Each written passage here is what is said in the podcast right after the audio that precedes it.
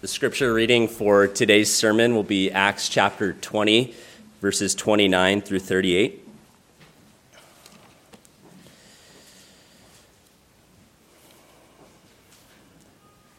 Hear now the word of God. I know that after my departure, fierce wolves will come in among you, not sparing the flock. And from among your own selves, will arise men speaking twisted things to draw away the disciples after them. Therefore, be alert, remembering that for three years I did not cease night or day to admonish everyone with tears. And now I commend you to God and to the word of his grace, which is able to build you up and to give you the inheritance among all those who are sanctified. I coveted no one's silver or gold or apparel. You yourselves know that these hands minister to my necessities and to those who are with me. In all things, I have shown you that by working hard in this way, we must help the weak. And remember the words of the Lord Jesus, how he himself said, It is more blessed to give than to receive. And when he had said these things, he knelt down and prayed with them all. And there was much weeping on the part of all. And they embraced Paul and kissed him, being sorrowful most of all because of the, of the word he had spoken, that they would not see his face again.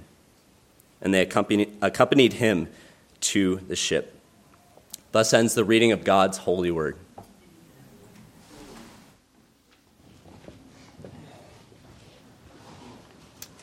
Let's pray together as we come here to consider the words of Acts 20 once again this morning. Pray with me. Our God and our Father, we come to your holy word. We recognize that it is your word, that it is living and active, that it is breathed out by your Holy Spirit, that it is inerrant, that it is infallible. That, Father, as you are perfect, so your word is perfect and true. And so, Father, may your Holy Spirit be with us and help us to be able to understand the meaning of these words. And may your word convict us. May it give us confidence in your truth. And may it, Father, provide the lamp that we need to walk our steps every day according to your will, in your way, and for the sake of your glory. So, Father, be with us this morning. May the words of my mouth, may the meditations of our hearts be pleasing in your sight, we pray. In Jesus' name. Amen.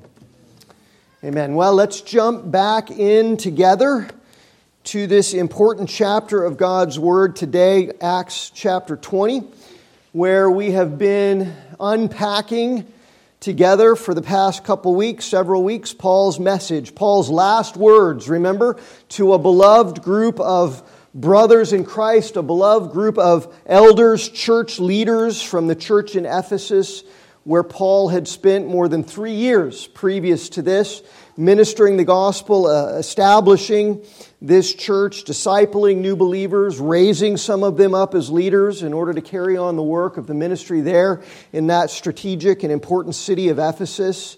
As Paul left then that place and prepared now to, to be gone from them and not see them anymore.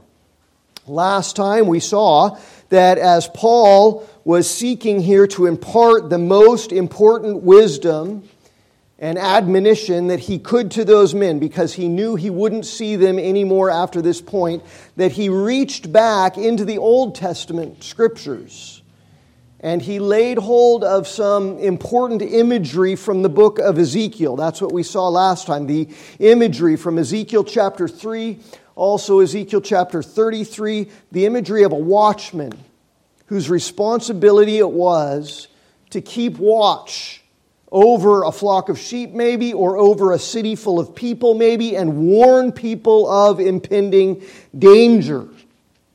And we learned that according to God's standard of justice, even if that danger was coming upon those people as a result of their sin, and so they deserved it, even if the city that the watchman was watching over was, was deserving of the threat that was about to befall them, if the watchman failed to warn them, then the danger would fall on them righteously because of their own sin, because of their own culpability, but also the unfaithful watchman would have their blood on his own hands because he didn't give the warning. He didn't call them to turn from the sin that was bringing the danger upon them. And so he would be held accountable by God. And so Paul had told these elders in Ephesus that he, that Paul was innocent of the blood of all because the very heart of his ministry was always the faithful proclamation of the Word of God. The whole counsel of God's holy word, all of it, even the parts that were unpopular, even the parts that people tended to get really upset with him about preaching and teaching. Even, even when they tried to kill him for it, he continued to preach the truth of God's word unflinchingly, unfailingly, uncompromisingly in all of its entirety. Because, remember verse 24, Paul said, I do not account my own life as being of any value or as precious to myself, if only I may finish the course and the ministry that I received from the Lord Jesus to testify to the gospel, the good news of the grace of God. And so that's what we were focused on last week. The very essence of the gospel of the grace of God is this message, is this truth, is this eternally important reality that because of the universal reality of human sinfulness, the everlasting wrath of Almighty God is coming and will be poured out in full measure when Jesus Christ returns to tread the winepress of the fury of God's wrath, according to his own words in Revelation chapter 19. Now, I don't need to, I don't need to elaborate on what that imagery means of somebody treading on a winepress, right? We've all seen that probably, or at least we can imagine a very powerful person standing in a vat full of grapes and stomping on those grapes with all of his might in order to crush them. That's the imagery that Jesus uses. That's the picture that Jesus paints of how he will judge the unrepentant, wicked unbelievers of this world when he returns. That's just what the Word of God says. We're not making any of that up. Jesus Himself says it.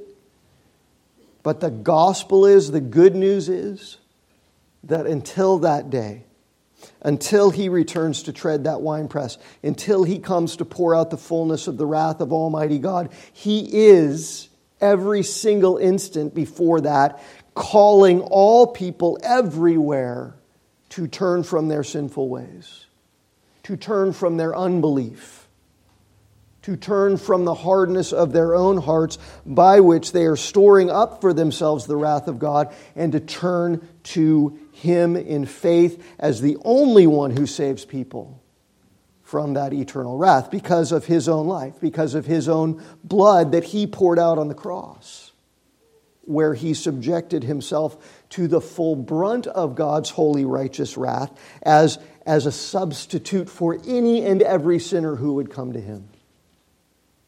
And so, Paul's point, of course, in, in leveraging the imagery of a watchman from the Old Testament prophecy in Ezekiel, the point is that Jesus Christ has called Paul to be a watchman, to sound the warning to sinners everywhere to say to every single human being that he could possibly say it to that the coming, impending, eternal wrath of Almighty God will consume you if you don't turn to Jesus.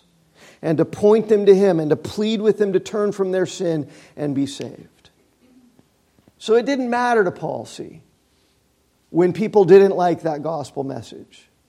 It didn't matter to Paul when people said, that's a ridiculous message. We don't want to hear that message. Just tell us something that makes us feel good about ourselves. Just tell us something that makes us feel happy. Paul wasn't intimidated by popular opinion. Paul wasn't intimidated when his gospel message infuriated people and, and they became enraged enough to kill him for it because their eternal souls mattered more to Paul than his own life mattered. and because he would rather be killed by the hands of sinful men, even like Jesus was, than have their blood on his hands and be guilty of not telling them the truth. Because he'd been failing to be a faithful watchman. And so, by extension, Paul was impressing that same urgency on the elders of the church of Ephesus who, by extension, needed to impress it upon all of the Christians in that church. And by extension, of course, we too need to hear this urgent admonition to be faithful watchmen, to be uncompromising heralds of the gospel message, to stand firm on the truth of the whole counsel of God and not allow any false teaching to come in and twist it or distort it or dilute it or pervert it in any way, shape, or form. So that brings us now, this week, to the remainder of Acts chapter 20, where Paul lays hold of another image, another metaphor from the Old Testament. Look at what he says in verse 29 now. I know, he's, he's speaking again to these elders from Ephesus. He says, I know after my departure, fierce wolves will come in among you not sparing the flock. And from your own selves will arise men who speak twisted things in order to draw away disciples after them. This is the imagery now that, that Paul lays hold of in order to continue to admonish and exhort these leaders, these elders, these pastors of the church in Ephesus to remain faithful. It's the image of shepherding of tending to, of caring for a flock of sheep and protecting them from the threat of wolves. Now, the image of shepherding, of course, is one of God's favorite pictures in all of Scripture to paint in order to illustrate his, his relationship to his people, his love for, his commitment to his people. God is not like a, a harsh master over poor, defenseless slaves. God is not like a, an uncaring king who doesn't provide for his people. God is like a shepherd who will sacrifice in order to provide for and care for and raise up his sheep. And it's important to see the connection between these two images the image of the watchman that we looked at last week and the image of the shepherd that Jesus now or that Paul now presents to the elders this week. These, these two things go together. Here's how. Look at verse 28. We saw this last week. Paul uses both images to exhort the Ephesian elders, right? Pay careful attention to yourselves and to all of the flock. He's already comparing the church to a flock of sheep. Pay careful attention to yourselves and to all of the flock in which the Holy Spirit has made you overseers, watchmen, to care for the church of God which he obtained by his own blood. Notice that verse carefully. Paul is identifying the church as the flock in which the uh, Holy Spirit has made these elders overseers. The word overseer is the Greek word episkopos. The word skopeo in Greek is the word that we get our English word scope from, like a telescope or a microscope, something that you use in order to examine something carefully, to look at something, to watch something. That's what the, the Greek word skopos means. And the prefix epi is a, is a preposition that means to be over something. So episkopos means to watch over something or someone who watches over something. And that's the word that Paul's using here in Acts chapter 20. He's telling these leaders of the church that their primary function is to act as watchmen, to act as overseers, to watch over the church in order to protect them from harm which then Paul goes on to identify the church by way of the image of shepherding. The church of God is the flock of God, the flock of his sheep. And the, the flock is immeasurably precious to him. We, we saw this last week, so much so that he shed his own blood to obtain this flock. And so that's why these elders have to take such great care in overseeing and watching over the precious blood bought flock of God's sheep. And it's important to note here, too, before we move along to verse 29, that there in verse 28, Paul speaks very clearly and very unequivocally about the deity of Jesus, doesn't he? Do you see that there? The flock which Paul is exhorting these elders to watch over carefully is the flock of God. The flock that belongs to God. The, it's God's church, Paul says quite literally in the Greek. And it's the church that God obtained by way of his own bloodshed. And of course, what Paul means there is that Jesus Christ, who is the second person of the eternal triune God, became incarnate in human flesh and shed his own blood as the God man to pay the price of our sins, to save us, to redeem us, to purchase us as God's own people.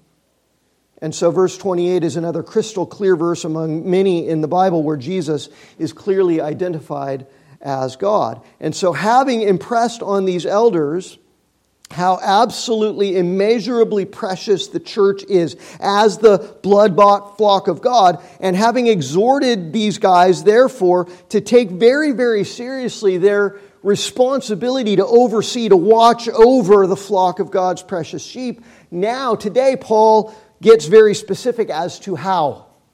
How do you keep watch over the sheep?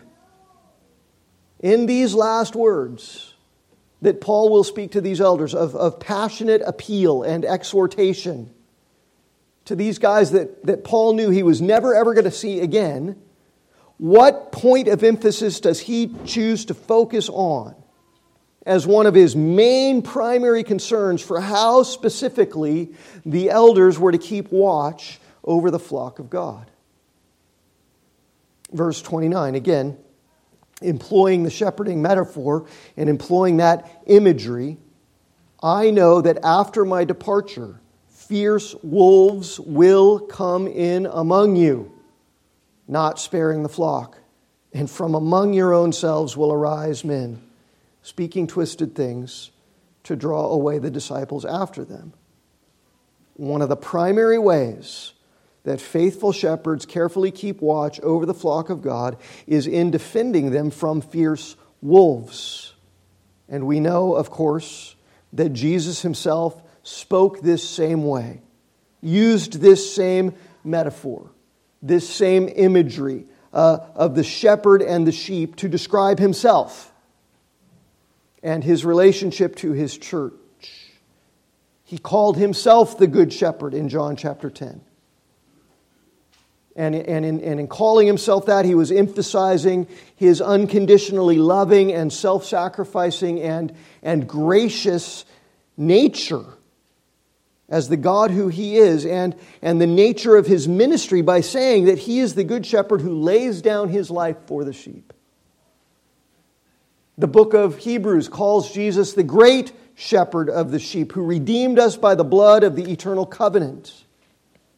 And see, the, the, the great significance of this imagery of the shepherd and the sheep and of the identification of Jesus as the great shepherd, all of this, once again, is coming straight out of the Old Testament, where the one true God uses all of that rich imagery to define his relationship with his people. And one of the most potent places where God speaks that way, paints that kind of a picture of him being a shepherd over his sheep, is once again in the book of Ezekiel in chapter 34. So before we get to the wolves that the shepherd is supposed to protect the sheep from, I want you to turn with me back to the book of Ezekiel really quick. Keep a thumb in Acts 20 because we won't be in Ezekiel that long. But look back in the book of Ezekiel, look in verse or chapter 34. You remember we said this last week, we've said it many times. Ezekiel was prophesying to the exiles The Jewish people who had been living in Jerusalem in the Old Testament, who had been sinning against God in all kinds of horrific ways, and so judgment came upon them and they were deported from Jerusalem to Babylon. And so many of them were living in Babylon as slaves, as exiles. And Ezekiel was there with them, acting as a prophet of the Lord to deliver the word of God to them. And in Ezekiel 34, God is speaking through Ezekiel in a prophecy of condemnation that's aimed at the people who were supposed to be shepherds in Israel. He's talking about the kings of Israel.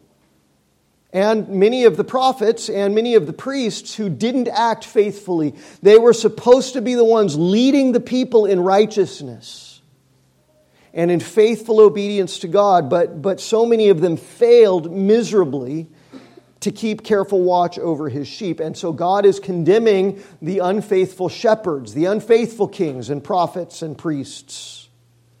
Here in Ezekiel 34, look at verse 1.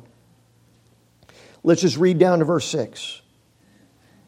The word of the Lord came to me and said, Son of man, prophesy against the shepherds of Israel prophesy and say to them, even to the shepherds, Thus says the Lord God, Ah, shepherds of Israel who have been feeding yourselves. They weren't feeding the sheep, they weren't caring for the sheep, they were only tending to themselves. Should not shepherds feed the sheep? But you eat the fat. You clothe yourselves with their wool. You slaughter the fat ones, but you don't feed the sheep. The weak have not been strengthened. The sick you have not healed. The injured you have not bound up. The ones who have strayed you have not brought back. The lost you have not sought. And with force and harshness you have ruled them. They've not been kind. They've not been gentle. They've not been faithful. They've not been good shepherds. And so the sheep were scattered because there was no shepherd and they became food for all the wild beasts. My sheep were scattered. They wandered over the mountains and on every hill. My sheep were scattered over all the face of the earth with no one to search, with no one to seek for them. So instead of keeping God's sheep gathered together in the fold of his protective care, the sheep have all gone astray from God. The people have all gone away from him after their own ways after false gods, after idols. Instead of protecting the sheep of God's people, the unfaithful kings of Israel neglected them, exploited them, focused on themselves, made themselves rich, left the sheep to the slaughter. They didn't feed God's sheep. They didn't nurture God's people with the purity of His word and His law and His righteousness, and so the sheep all strayed away from God. The shepherds were harsh towards the people, and so they became scattered, and, and, and no one cared. No one sought for them. And so God Himself sets Himself against those unfaithful shepherds. Verse 10 Behold, I am against the shepherds, and I will require my sheep at their hand and put a stop to their feeding the sheep. No longer shall the shepherds feed themselves. And notice what He says next. I will rescue my sheep from their mouths, that they may not be food for them. God Himself would become the great shepherd who would search out, who would seek out his sheep, verse 11, and rescue them, verse 12, and bring them home, verse 13, and feed them himself, verse 14. Look at verse 15. I myself will be the shepherd of my sheep, and I myself will make them lie down, declares the Lord God. I will seek the lost. I will bring back the strayed. I will bind up the injured. I will strengthen the weak. And the fat and the strong I will destroy. I will feed them in justice. There's another place also, you don't have to turn there, but God speaks this same message through the prophet Jeremiah.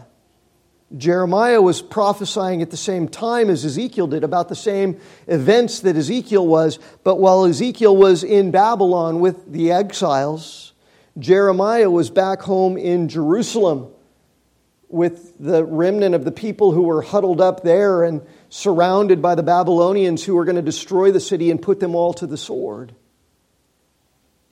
And in Jeremiah 23, God said through Jeremiah again that since the shepherds of Israel, the kings and the unfaithful priests and the, the unfaithful prophets, the ones who said, Don't worry, everything's fine, peace, peace, when there was no peace, they failed to give the warning. God said, Because they've been unfaithful and so the sheep have been scattered, He Himself would gather them. He Himself would bring them back. He Himself would rescue them. So listen, Jeremiah 23 5, he gets specific about how He Himself is going to shepherd His sheep and, and find them and seek them and save them. Behold, the days are coming, declares the Lord, when I will raise up for David a righteous branch and he shall reign as king, and he shall deal wisely, and he shall execute justice and righteousness in the land. And in his day, Judah will be saved, and Israel will dwell secure. And this is the name by which he will be called The Lord is our righteousness. And of course, you know who that's a reference to, right? Jesus is that righteous branch from David. All of that is the great Old Testament backdrop to the coming of Jesus, who is the Good Shepherd, who came to seek and to save that which is lost. He's the fulfillment of God's eternal promise to come himself as the Good Shepherd and seek the lost, and bind up the injured, and strengthen the weak, and feed his own sheep in his own justice. So now turn back to Acts 20. And as you do, remember this Jesus is the Good Shepherd. Jesus is God Himself incarnate, come to seek the lost sheep and save them and feed them and nurture them and care for them. And remember that in Matthew chapter 7, Jesus warned His disciples as He's sending them out into the world to call people to come to faith in Jesus. He warns His disciples this He says, Beware of false prophets who come to you in sheep's clothing, but inwardly are ravenous wolves. And so we know then exactly what Paul means here, right? In Acts 20 and verse 29, where he says to the elders of the church in Ephesus that fierce wolves are going to come in and threaten the flock of God's church. He's talking about false prophets, he's talking about false teachers specifically. There is no greater threat to the flock of God. There is no greater threat to the church of Jesus Christ. There is no greater threat to eternal souls of lost sinners than the threat of false teachers. They are, false teachers are to lost sheep who need to be saved by the true great shepherd. They are as wolves who would come and separate the sheep from the shepherd and devour them and destroy them forever with lies, deceptions, false gospels, clever deceptions designed to seduce people away from putting their faith and hope and trust in Jesus as the only one who can save them from the wrath of God that is to come. False gospels the word gospel means good news, right? There's one true source of good news, which is that even though the wrath of God is coming, Jesus is the one who can save you from it. And there are all kinds of false gospels, false messages promising some kind of good news that's not really true and that would distract you away from the one true gospel. False gospels are messages that say that to be saved from sin depends on something more than or in addition to the saving work of Jesus on the cross. That's what Paul was talking about, for instance, in the book of Galatians. People who say that your salvation depends on something more than faith alone in Jesus Christ alone. You've got to do something, you've got to earn it. You've got to merit it by your own good efforts and good works.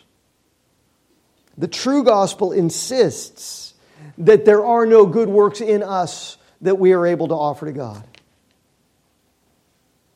The true gospel insists that we are and can only be saved by grace alone, through faith alone, in Christ Jesus alone. And that if any of our hope is tied to anything else, anything that we do, then we have no hope because there's nothing that we're capable of doing that can satisfy the wrath of God and that can measure up to the holiness of God. And if anybody tells you that that's not true, that there's something in you that's good enough to offer to God in order to merit His favor upon you, then they have deceived you into thinking less about your sin than is true and real and actual. And once that happens, you'll never understand how utterly gracious and loving Jesus actually is and how absolutely sufficient His work alone is to save you. And if you don't understand that and you don't turn to that and you don't put your faith in that, you will be lost for all eternity. False gospels are also messages that say that Jesus saves from something other than what he truly saves from. Because people don't want to believe that they're as sinful as they actually are. They don't want to believe that the wrath of God will one day consume them if they don't turn to Jesus alone. They want to believe that their greatest problem is what somebody else did to them and not what they did to offend the holiness of God. And so, false teachers will purvey false gospels to comport with those false notions and say, Jesus really saves you from whatever it is political oppression, social oppression, earthly poverty, psychological trauma or anguish or sorrow.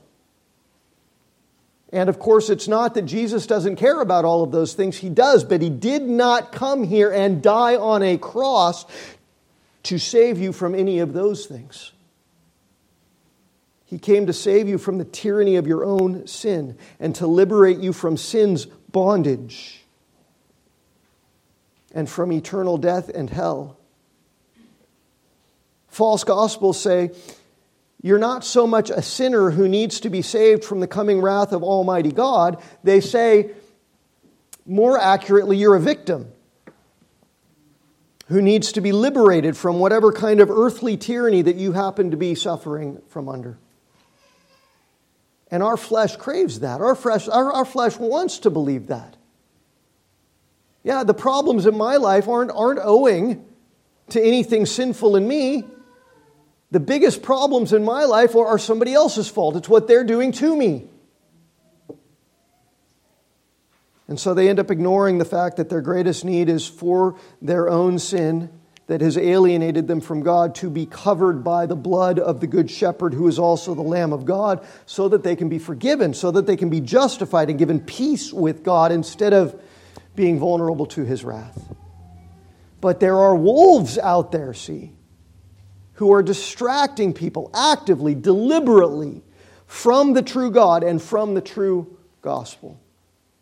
They're downplaying the severity of human sin. They're, they're, they're telling people in churches all across the land that that's not the big problem. That the bigger problem is your loneliness. That the bigger problem is your sorrow and your unhappiness. They're giving approval to the very sinful, abominable things on account of which the wrath of God is coming. They're doing that in, in churches today. They're saying, don't worry about these things that the Bible says God detests. If those things are going on in your life, God loves you just the way that you are. And He wants to accept you in spite of those things without needing to repent of those things, without needing your life to be transformed from those things. And they're catering these wolves to every kind of felt need, telling people whatever they want to hear about happiness and health and prosperity. instead of calling them to repent and believe on Jesus and be saved. And any people who follow after them are being led towards destruction, towards everlasting destruction. And that's why Paul uses the word fierce in verse 29 fierce wolves, not tame wolves. Some translations use words like savage or grievous. It's the same idea. The original word that he uses comes from a word that means heavy or burdensome or unbearable. And, and what, he, what he means is that, is that these wolves who are telling you something other than what the Word of God tells you are, are cruel for telling you that. They may seem to you to be sweet. They may seem to you to be the nicest people that you've ever met.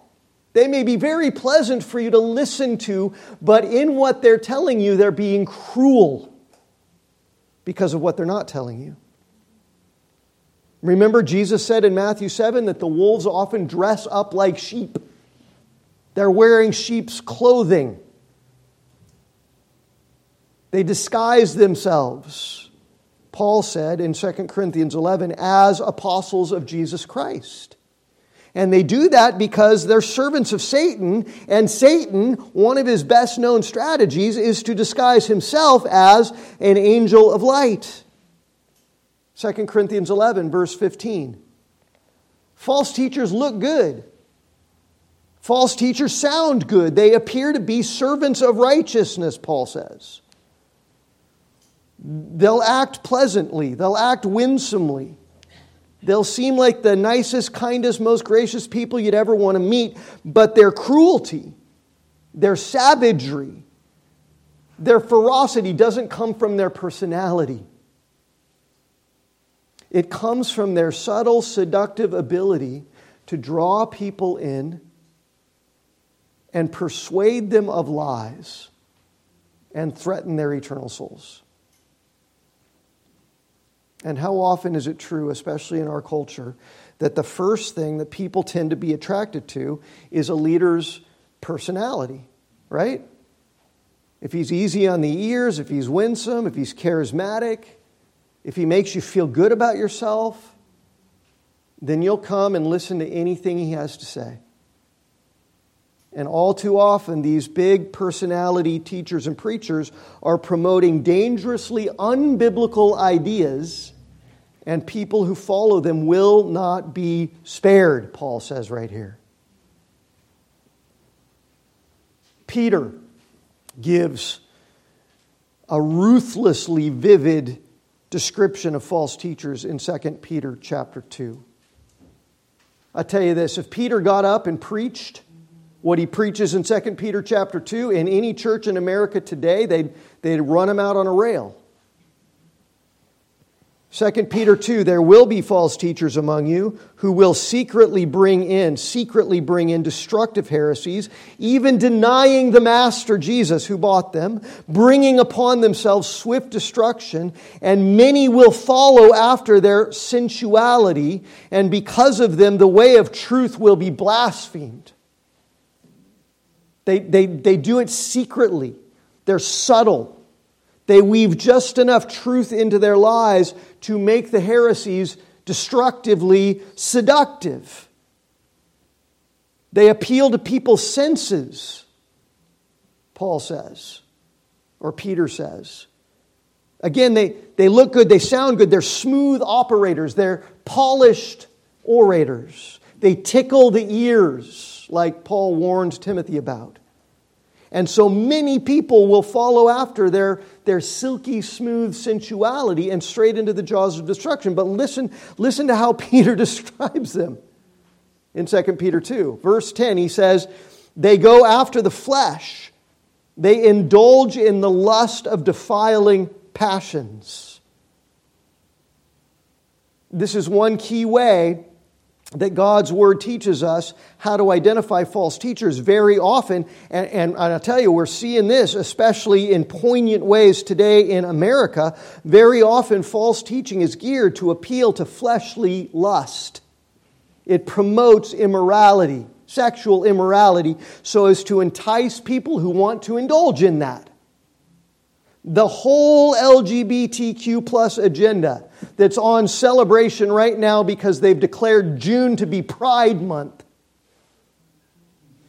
With all its corrupt, unbiblical, godless definitions of gender and identity and all of the immorality that's being promoted by this worldly agenda, all of it is being wholesale adopted by churches and Christians in America. Some of them right here in Santa Cruz County. And held out to be acceptable, held out to be normal. Nobody's telling any of these people to repent.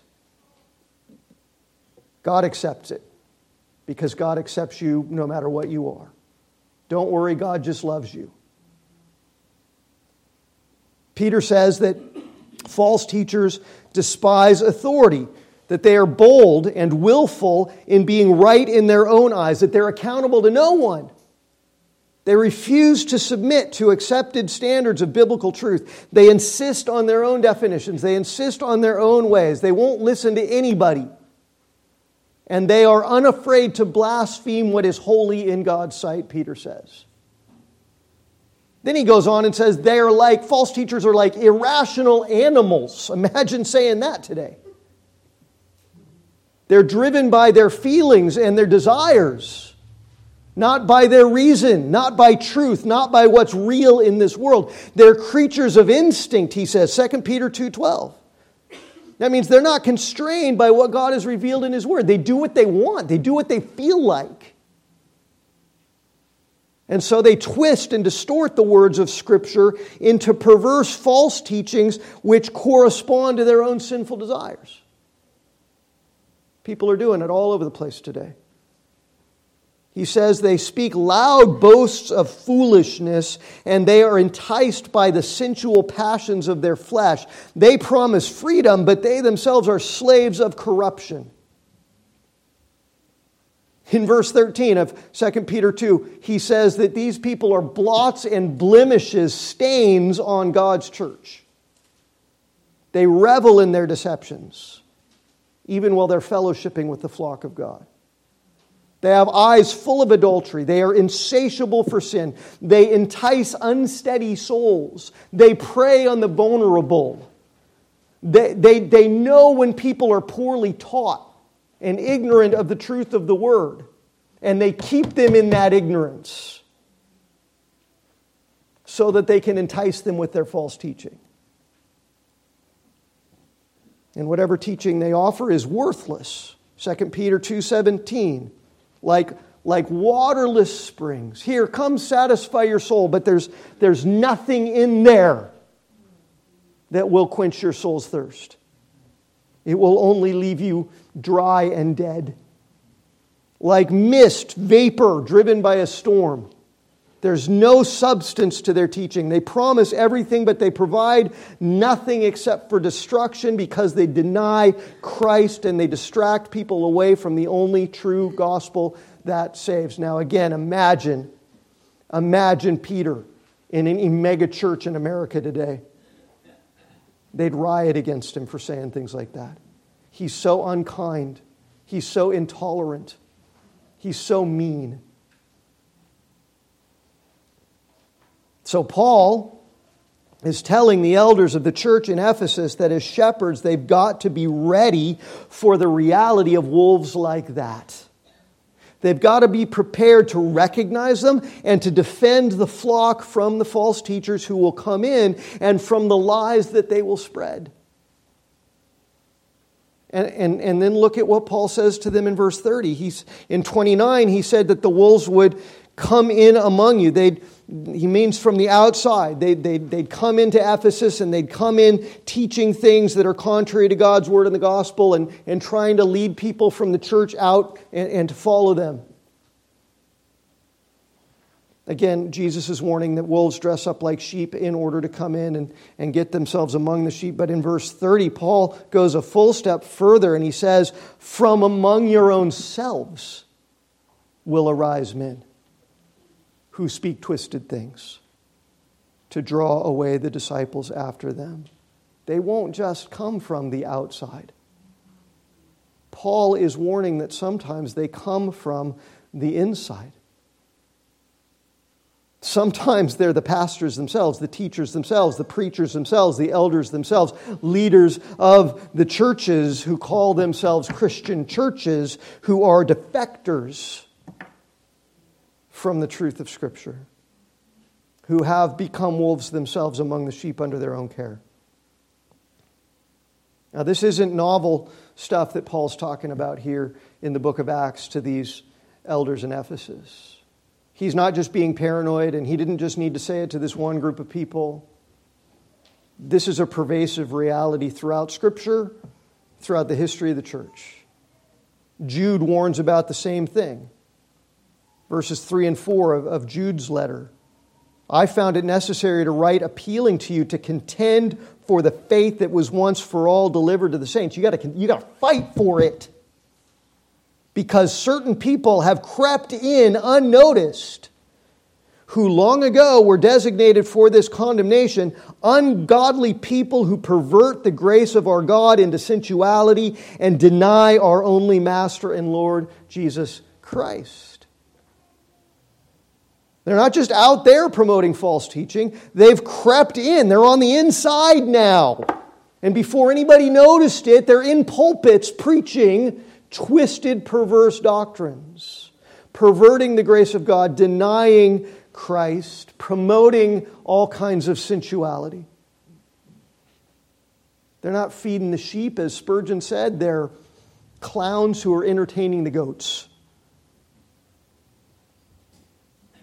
In verse 10, Jude says, These people blaspheme all that they do not understand, and they are destroyed by all that they, like unreasoning animals, only understand instinctively. Again, like Peter's words, right? In their ignorance and rejection of pure biblical teaching, they end up blaspheming. And the falsehoods that they teach and that they believe and that they preach are, are driven and defined not by any objective standard of what God reveals, but by their own passions, by their own sinful desires, by their own fleshly instincts. Again, Jude just says it as clearly as Peter did. They're acting like animals and they're teaching people to act like animals. That's what sin does to human beings. Shuts off the rational part of our brains, the image bearing part of us, and leaves us to do like animals do. What do animals do? They don't think, they don't reason, they don't do anything that they do out of any kind of rational thought. They do what they do because of what they want and what they desire and what they feel only, what their instincts are only. That's what the sinful heart and mind do. They suppress truth. I don't want it. They exchange it for lies. They deny God. They, they pervert, and, pervert and distort reality. They follow after their own passions. They teach twisted things. And when they do that, when they, when they start teaching their twisted, perverse distortions and lies, the wolves will always find an audience of people who want to accumulate for themselves teachers in accordance to their own desires, again, as Paul warns Timothy. In verse 30, Paul says that these wolves will draw people after them, and that word draw is the word literally drag. Like, like it's the same word that where they dragged, they tried to drag Jason, remember, through the city when they went to arrest Paul at his house. So the language doesn't just indicate that people are inclined to follow them, it implies that these sensual, seductive false teachers are actively, are deliberately, are purposefully dragging people unto themselves. There's another mark by which false teachers can be identified. They're, they're much more interested in making you impressed with them than making you impressed with God and Christ. Their motivation has largely to do with their pride. They're creating the following for the sake of their own egos. They're focused and they're focusing others on themselves. They want to be popular instead of focusing people on Jesus. And again, that's another way that God's Word helps us to clearly identify false teachers. They tend to be pretty prideful people, they tend to be pretty narcissistic people. They, they think pretty highly of themselves, and they really, really want other people to be really, really impressed with them. More so, truly, than they want people to be impressed with Jesus. And so, much more time and much more effort and much more energy goes into their appearance, goes into their presentation, goes into their personal allure than it does into their study of Scripture, into their sermon preparation, into finding ways to make the glory of Jesus impress people more, infinitely more than any other glory, especially their own vain glory. Paul could have cared less about impressing people, right? He says to the Corinthians, I was there in fear and trembling. No, no, no plausible words of wisdom, no great presentation, no great appeal that would make you like me. Wolves, on the other hand, tend to be arrogant and self important. Peter said the same thing, didn't he? They're bold, they're willful, they're unsubmissive to any authority, they're right only in their own eyes, they're driven by their own ambition, in contrast to the self abasing, self sacrificing model that Jesus laid down and that Paul followed after. They tend to try to impress people with themselves more than with Jesus. And then often, those kinds of leaders are also the ones who become autocratic, right? overly authoritarian, lording over people, demanding people's respect instead of commanding their respect by their own humility and sacrificial love. They're invested in ministry, but for the sake of their own gain, for what they get out of it instead of being consumed with the glory of Christ and the needs of the sheep and willing to count the cost and bear up whatever the cross and suffer whatever loss is necessary to fulfill their calling and finish the course and, and to make certain that no matter what, even if it kills them, like it would end up killing Paul, that they faithfully testify to the true gospel of the grace of God. So you see the contrast of Paul to the wolves that he's warning about. Paul never shrunk from faithfully proclaiming the truth of the word, all of it, even, even if it meant he suffered the loss of all things, which he did. Day and night, he says in verse 31. Unceasingly, not just a little bit here and a little bit there, and then the rest of his life was all for his own pleasure. He unceasingly labored for the gospel, even when and where it was massively unpopular, and he did it at massive personal cost. He was never motivated by himself and his own gain and popularity or the approval of others or personal success by having a big following. I mean, it's laughable to think that Paul ever might have been motivated by any of those personal concerns given what we've seen Paul endure and suffer and lose, even this far in Acts. He was never motivated by personal gain. He, he coveted no one's gold or silver, verse 33 says. He wasn't in it for the money. He worked hard, verses 34 and 35 say. And, I, and I, if we think back over the course of his ministry, we can easily say that, that when he says there that he worked hard, that's a pretty massive understatement. Very few have ever worked as hard as Paul especially for as little as he ever got out of it. The only thing he ever got out of it was suffering in this world. And so he's urging these elders to never be motivated by those kinds of fleshly ambitions themselves. And he's urging them to beware of people who are, because more often than not, those kinds of people are fierce wolves who are, who are looking to worm their way in and sneak their way in among the sheep. And their concern is only for themselves. And that self interest vastly transcends any interest for the sheep. And so they will end up neglecting the sheep and letting the sheep be led to destruction, if not leading them there themselves. And so the big exhortation for these elders, and again, by extension, for all of us, is those words in verses 31 and 32. Be on alert, verse 31 says. Because the danger comes both from the outside and from the inside. And so the necessity of being on alert is absolutely paramount, isn't it? I mean, I've got cameras and lights mounted all around the outside of my house. I've got deadbolts on all my doors so that I can sleep pretty soundly at night because if there are threats on the outside, they're being monitored. But have you ever laid there in the middle of the night at 3 o'clock in the morning, like I do sometimes, and then you hear an unexplained noise on the inside? now what? Now it's tough to sleep. And I tell myself, oh, there's some good explanation for that. Something fell off a shelf, right? Or one of the kids is up getting a glass of milk, or the heater came on and the air pressure pulled the door closed or something. But I got to get up and go look, right?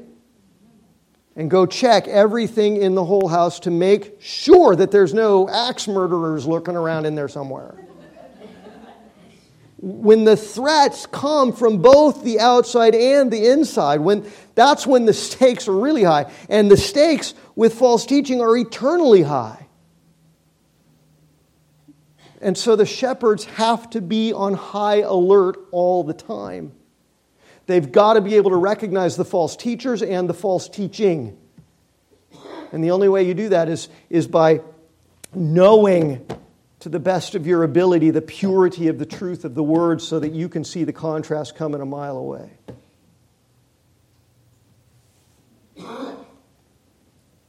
The threats are real, the threats are constant. False teaching is subtle. False teaching is seductive. False teaching is alluring. False teachers play dirty. They don't follow the rules. There are no rules. They disguise themselves as servants of righteousness when in reality they're in service to Satan, and Satan is always on the prowl. He's always scheming, he's always posing as an angel of light, he's always lying, he's always deceiving. He's always pretending that he's offering you something that you need, that you want, so that he can gain your confidence and then exploit you into believing his lies so that he can destroy you. You'd better be on the alert. You'd better know the Word of God. Like you're living in the worst imaginable neighborhood with no cameras, with no lights around your house, with no locks on your doors, with no doors. All you got is screen doors. You got to be on the alert to the schemes of the devil and the slick, subtle, seductive lies of the fierce wolves who are preying on the church of Jesus Christ. And the way that you have to be on the alert, the only way that you can be on the alert, is specified right here.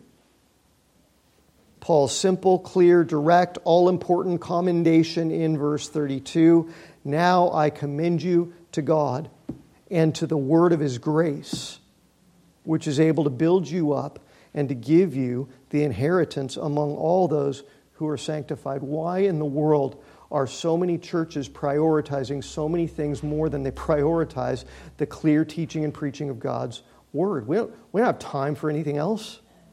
This is what we have to do because the currents are strong and the wolves are fierce and the lies are thick and seductive.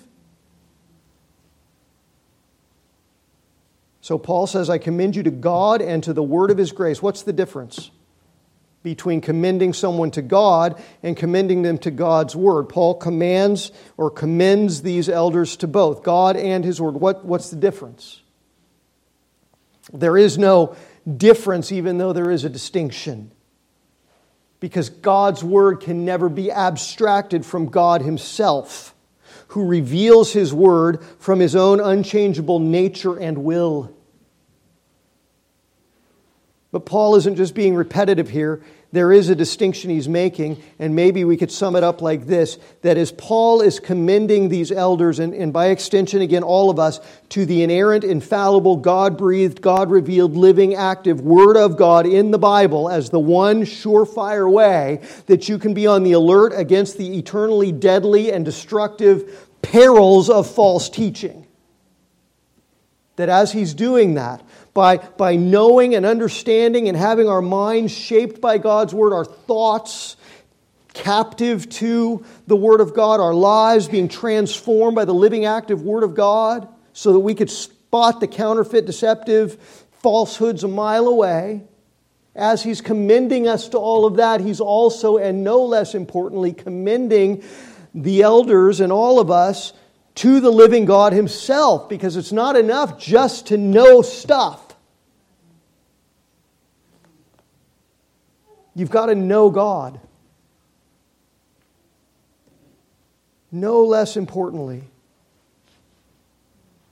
I commend you to God Himself in prayer, unceasing, constant prayer, in communion with the great, eternal, uncreated, almighty, holy God of creation, drawing near constantly to His throne of grace casting every care on him who has revealed to us so much in his word, how great, greatly he has cared for us. Look, you're going to have cares in your life, right? You're going to have anxieties, you're going to have trouble, you're going to have sufferings, you're going to have all kinds of hardship.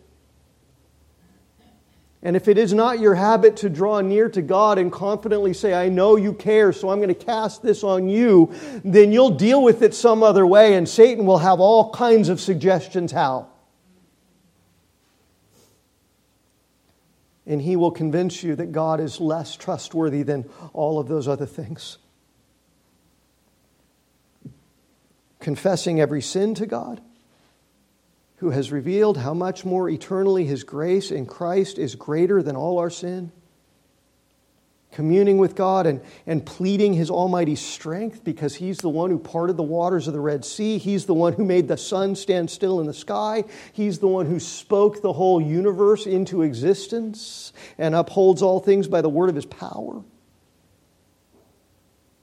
And yet, Satan would say, he, he probably doesn't have time for your problems probably what you're going through is way too much for God. And you'd better try to deal with this in your own strength. And your flesh wants to hear that. Your flesh wants to hear anyone suggest to you that you got this on your own. That you can resist temptation on your own. That you can put to death sinful passion and desire in your life on your own.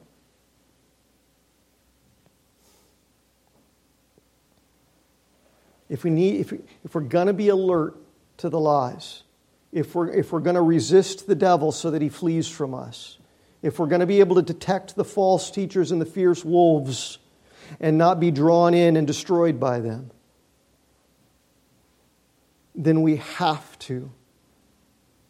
Then we have to be abiding in God's Word and abiding in God's presence all of the time. Listen, Ted and I were talking about this just before the service. Later in your New Testament, the Lord Jesus Christ Himself is going to write a letter in the book of Revelation in chapter 2 to the church in Ephesus. After Paul's met with their elders, after Paul's dead and gone, years later, and Jesus will say to them, you know, you had all your doctrine right. You knew the word, you knew the truth. I commend you for that, but you forgot your first love. And, and so they became vulnerable to the wolves and to the influences of the world because they were not communing with the God of the Word. I commend you to God and to the word of his grace, which is able to build you up and to give you the inheritance among all those who are sanctified. God, his word that is living and active and powerful, God himself, who is all powerful, they're able to, to not only inform you theologically, but to build you up. Do you believe that? Do you trust that? Do you know that that's what you need? Or do you think that you're fine where you're at? To build you up is another one of these awesome biblical words that I love. Oikodomeo literally just means to build a house. Oikos is a, is a house, the structure, the building that you live in. Oikodomeo, to, to build, to construct a house, the dwelling, the abode. Why do we need houses to live in? Well, because you don't want to just live out there exposed to the elements all the time, right? And the robbers and the thieves and the wild animals that may be lurking around out there. You, you, you want to have a house with, with walls that are hardened against those things, with doors that can lock and keep those things out. God and His Word are able like nothing else are able. The word able there is the, is the Greek word dunamos. We get dynamite from that word. We get dynamo, like a power plant, from that word. The Almighty God and His living, active Word are powerful are capable of generating the power and releasing that power in your life, which builds up the structure of your life in the only way that leads away from everlasting destruction and towards everlasting inheritance, Paul says. You'll, you'll never be built up towards that inheritance in any other way. That way is holiness. That way is sanctification. That way is life transformation away from the image of our sinful flesh and everything that this godless world celebrates and towards the image of Jesus and his holiness and glory from one level of glory to the next. Today, the false teachers are saying you don't even need that transformation. God loves you just the way you are, God doesn't need you to change. We got to stop. Listen, on Thursday evenings, we're going to start to study John Owen's magisterial work called The Glory of Christ. Here's what he says in that work, just a, a few choice quotes. He says, By beholding the glory of Christ, we shall be made fit and ready for heaven. That's what Paul's saying here. Saturate yourself with the glory of Christ in His Word and in communion with Him because that will build you up and make you fit for heaven.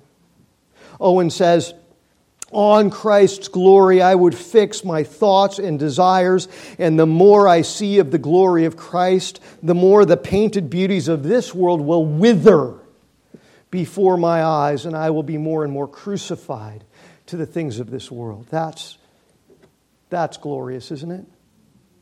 That's what Paul is commending us all to here to God, to the word of his grace, to all the glory of him who has revealed himself, and all the glory of his holy nature and his gracious, loving, redeeming, holy ways. Because the more you're consumed with him, with his glory, with the beauty of his holiness, that's when all of the beauties of this world that tempt you, that entice your flesh, that make you vulnerable to Satan's schemes and lies start to wither.